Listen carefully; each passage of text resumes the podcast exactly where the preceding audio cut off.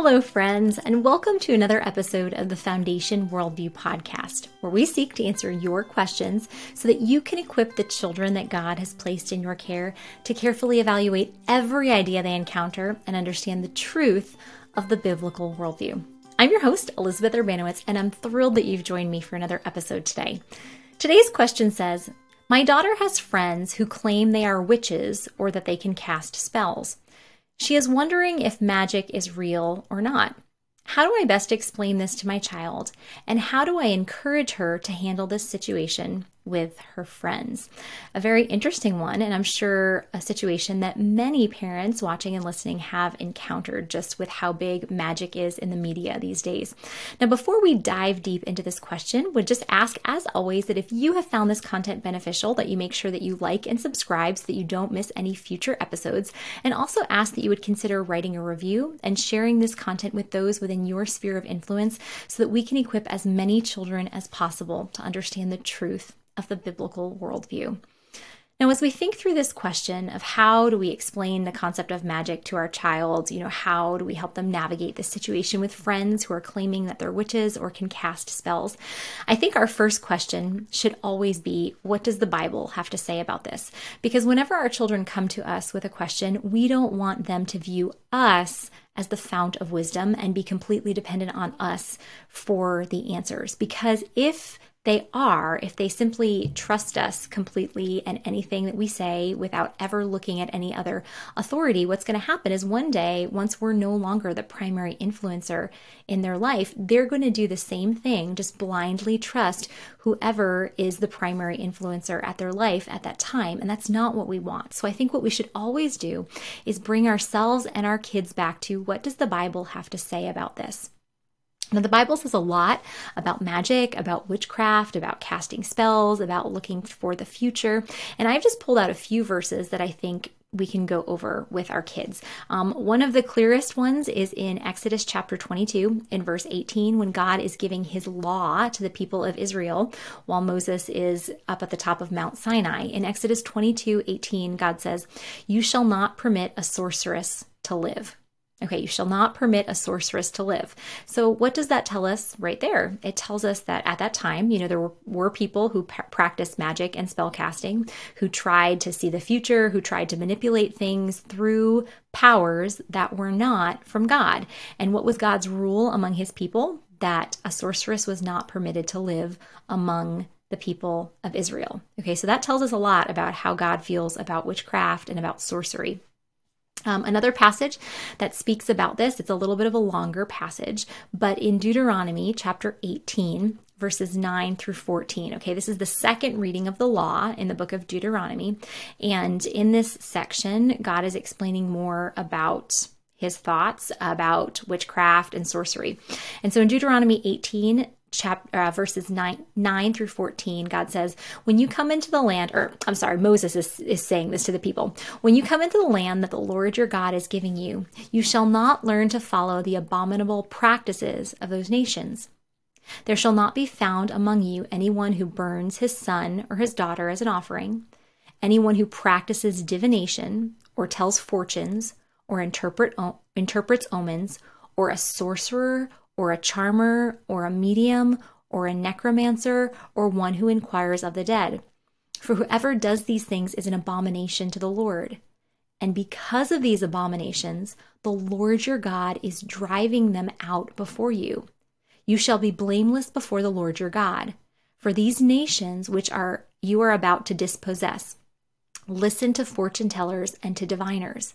But as for you, the Lord your God has not allowed you to do this.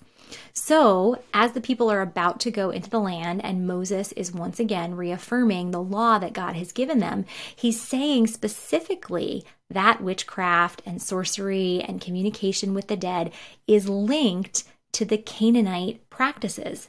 And it's because of these sins that God is driving the Canaanites out of the land. So Moses is again reiterating that God's people are to have nothing to do with witchcraft or sorcery.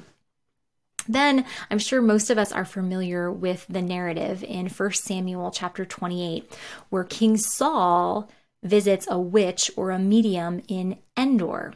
He has God has stopped communicating with Saul, and Saul is just feeling desperate. God has already told Saul that he's taken the kingdom away from him, that he's going to give it into the hands of someone else who's going to follow after his own heart. But Saul is just desperate to know what to do. So he goes to a medium or to a witch, and he has her call up the spirit of Samuel. And so in this in this narrative, Saul is again punished because of how he has chosen to disobey the Lord. And so, again, in this narrative, we see that God considers witchcraft and sorcery a sin, an abomination to him. Now, the final passage that we're going to look at together is Galatians chapter 5, verses 16 through 24. And in this passage, the Apostle Paul writes, But I say, walk by the Spirit, and you will not gratify the desires of the flesh. For the desires of the flesh are against the Spirit, and the desires of the Spirit are against the flesh. For these are opposed to each other to keep you from doing the things you want to do.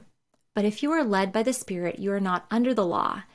Now, the works of the flesh are evident sexual immorality, impurity, sensuality, idolatry, sorcery enmity, strife, jealousy, fits of anger, rivalry, dissensions, divisions, envy, drunkenness, orgies, and things like these.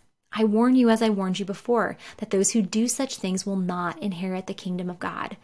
But the fruit of the Spirit is love, joy, peace, patience, kindness, goodness, faithfulness, gentleness, self control. Against such things there is no law. And those who belong to Christ Jesus have crucified the flesh with its passions and desires. So, in this passage in Galatians 5, we see that sorcery is included under the works of the flesh, under the things that lead to death, that pull us away from God, that are just the exact opposite of the things of the Spirit. So, we see that in both the Old Testament and the New Testament, God shows that sor- sorcery and witchcraft and spell casting are not from Him. And as we look at these these passages, we see that witchcraft and sorcery and spell casting that it can be real. That there are the power that there is God who is in charge of the universe and he is light and in him is no darkness and he has con- total control over all of the laws of nature and he can do the miraculous. And then there's a power that comes from the forces of darkness that come from Satan's and demons. And it's real and it's sinful because it's trying to find fulfillment in something other than God. It's trying to manipulate the future.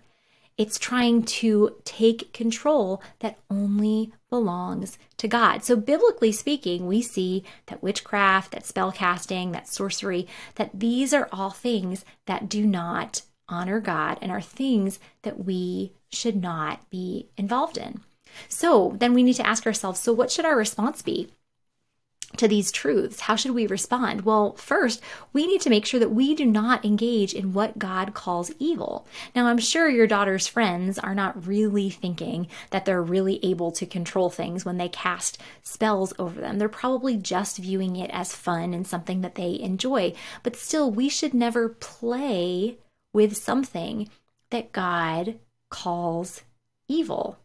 Okay, we should never play and pretend that we're lying or that we're abusing someone or that we're harming someone or that we're, you know, being unfaithful to a spouse. Those are not things that we play around with. So we should not engage, whether in reality or in play, in things that God calls evil.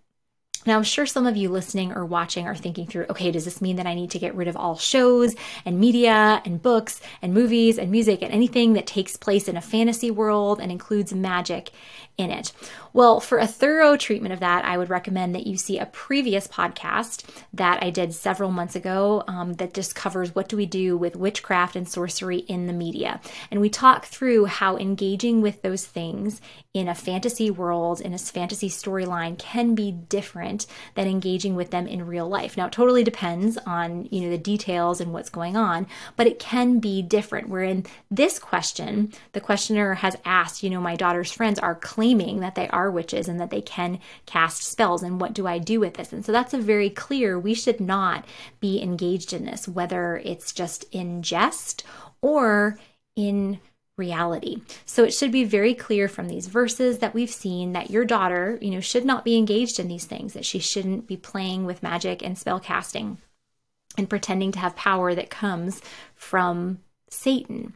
So now the question becomes okay, so how do you handle this situation with her friends?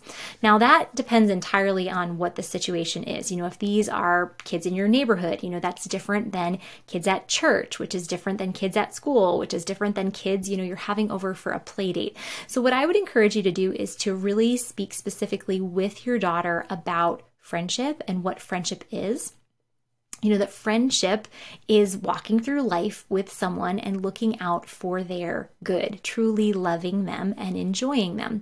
And now I think that there's an example or there, that we can think through uh, that's really helpful. Several months ago now, I did a webinar with Dr. Christopher Yuan, and we got a question during that webinar about friendship. And he gave this example that I thought was so helpful, thinking through three concentric circles of friends.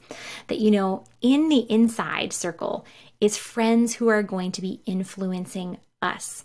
So, people who are actually going to have an influence in our lives. And those people, we need to be really careful of who those people are that are having a really strong influence on us. And so in this case, you know, if your daughter has these friends that are saying that they're witches and they can cast spells, these are not people that you're you're going to want influencing her in a really strong way. So these should not be her closest friends because we want to make sure people in the inner circle are people who are encouraging us to live a life that honors Jesus. Then in the next circle are people that we're influencing them and they're influencing us. Maybe not as in a deep way as in our inner circle, but still people that are having some influence on us. And then in the outer circle are people that we are not allowing them to influence us, but we are hopefully influencing them for good. So if your daughter could have this mental picture in her mind, okay, who are my friends that are on the inner circle that are really forming me and making me more like Jesus? Who are friends in this middle circle, you know, where I'm helping them become more like Jesus, they're helping me become more like Jesus. And then who is in this outer circle where I'm like, you know what, I don't think this person is helping me become more like Jesus, but I can be an influence in their lives. And it sounds like with these friends, that they're people that are going to be in the outside circle, people that your daughter should intentionally love and care for, but need to work hard to make sure that they're not influencing her. So I think a, an, an easy, not, not, so, not necessarily an easy way, but a good thing to do is to practice ahead of time what to do and say in situations that she knows she's going to encounter. So, first thinking through, okay, what is the goal in this situation? What is the goal as you're interacting with these friends who say that they're witches and that they can cast spells? Well, the goal is the same as in every other situation in life. The goal is to love God and to love others. And so, in order to love God, we need to not participate in this these type of games that they're playing. In order to love them well, we need to make sure that they know why we don't want to participate. It's not because we're angry at them or we think that the game is dumb. It's because we genuinely believe that this type of playing could harm them. So that's how we're going to love God and love others in this situation. Then to think through okay, how do we speak the truth to them with gentleness and respect?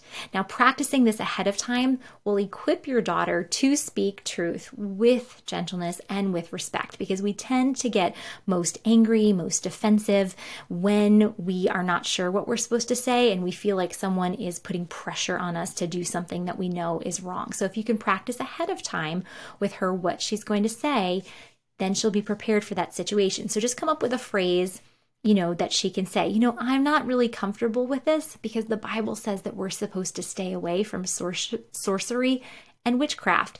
Instead, could we play, you know, and come up with something else that they might enjoy to play? And pr- practice saying that phrase over and over and over again so that she's prepared. And then also prepare her for what is she going to do if her friends say no we're going to play this whether you like it or not you know what is she going to do of course that will be hurtful you know we can't get rid of all situations in life that are hurtful. You know, we know that as adults, people hurt us every day as adults, and we need to get used to it and we need to get used to loving others and being gracious to others. But, you know, what is she going to do in that situation? If these are friends, you know, out at recess, who else can she go and find and play with? You know, if there's nobody else to play with, can she bring a book? Can, is there some game that she can play on her own? You know, can you be intentional with having play dates with other friends after school or over the weekend so that she's being, she's able to develop relationships with other children who are going to continually point her towards Jesus. Well, that's a wrap for this episode. But as always, as we leave this time together, my prayer for you is that God would richly bless you as you continue to faithfully disciple the children that He's placed in your care. I'll see you next time.